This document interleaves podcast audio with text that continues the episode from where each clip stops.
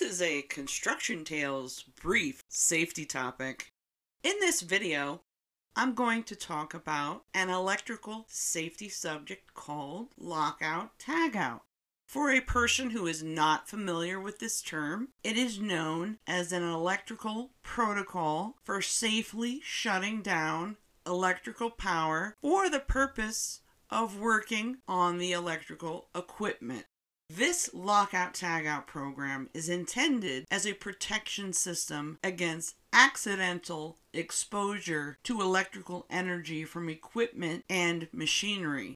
Not attempting to develop a system to turn off the electrical source can be such a hazard for workers.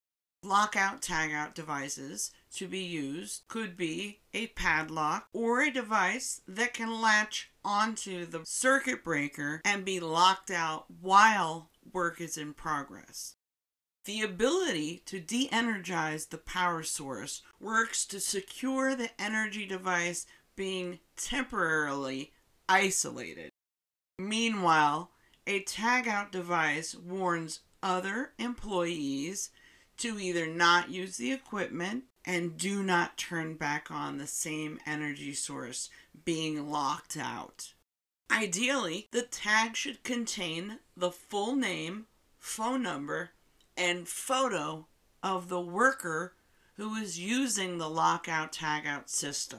During my career, and he happens to be a close friend of mine, I've seen the photo of the worker tagout photo actually be a photo of the worker's backside with his pants slightly slid down, exposing the worker's butt crack. How long has the lockout tagout safety system been in existence?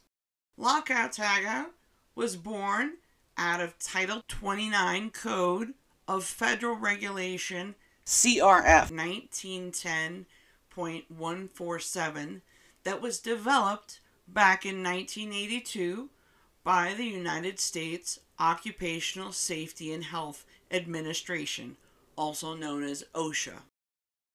OSHA was enacted into law by President Richard Nixon back on December 29, 1970. President Nixon signed into law the Williams Steiger Occupational Safety and Health Act. This monumental act gave the federal government the authority to set and enforce safety and health standards for most of the country's workers. This mandatory code slash law was enacted as OSHA 29 CRFR 1910.147 by 1989. I have not been able to give credit to the inventor of the lockout tagout system.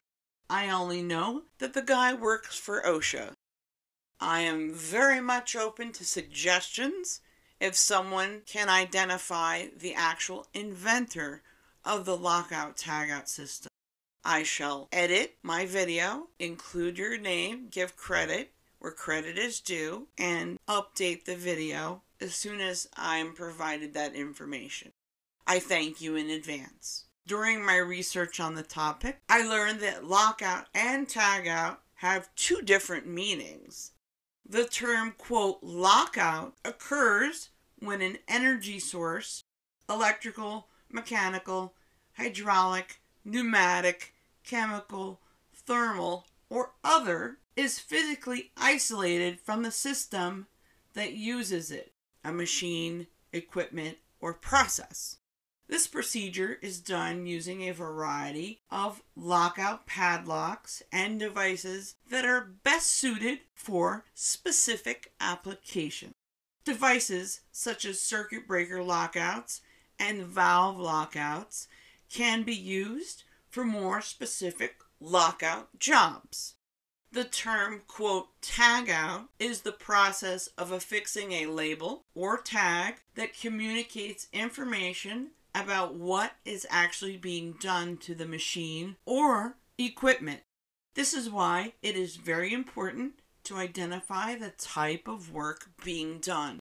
Key details on a tag may include the following danger or warning lockout tag, instructions, example, do not operate, purpose, example, equipment maintenance, timing, aka duration of project, name and or photo of the authorized worker.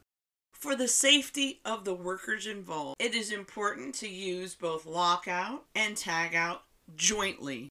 This OSHA lockout tagout standard protocol helps to protect workers who routinely service equipment in the workplace.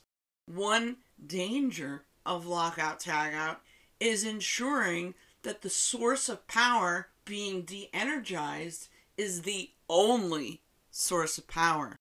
In some instances, electrical equipment can be fed alternately from different energy sources. In this case, the workers preparing to do the maintenance must review the electrical drawings ahead of time in order to catch that potential issue. I know of an issue at an airport where an electrician was seriously hurt when the alternate source of power was energized. This was due to a lack of communication that the airport electrical system was temporarily down for maintenance. This is why it is extremely important to hold pre shutdown meetings with all important parties prior to the day when the workers perform the work. Communication is vital to make sure all workers all work safely. In my next video, we're going to discuss the different types of lockout tagout devices that are available for workers on the market for temporary electrical shutdowns. Well, my friend, this wraps up what I have for now on introducing you to the importance of lockout tagout equipment for all involved parties. Look out for the next video where we discuss the different types of lockout tagout equipment. Stay tuned for these videos that explain the system even further. I thank you for taking the time to listen to this video. This concludes this Construction Tales safety topic. Come back for more topics soon.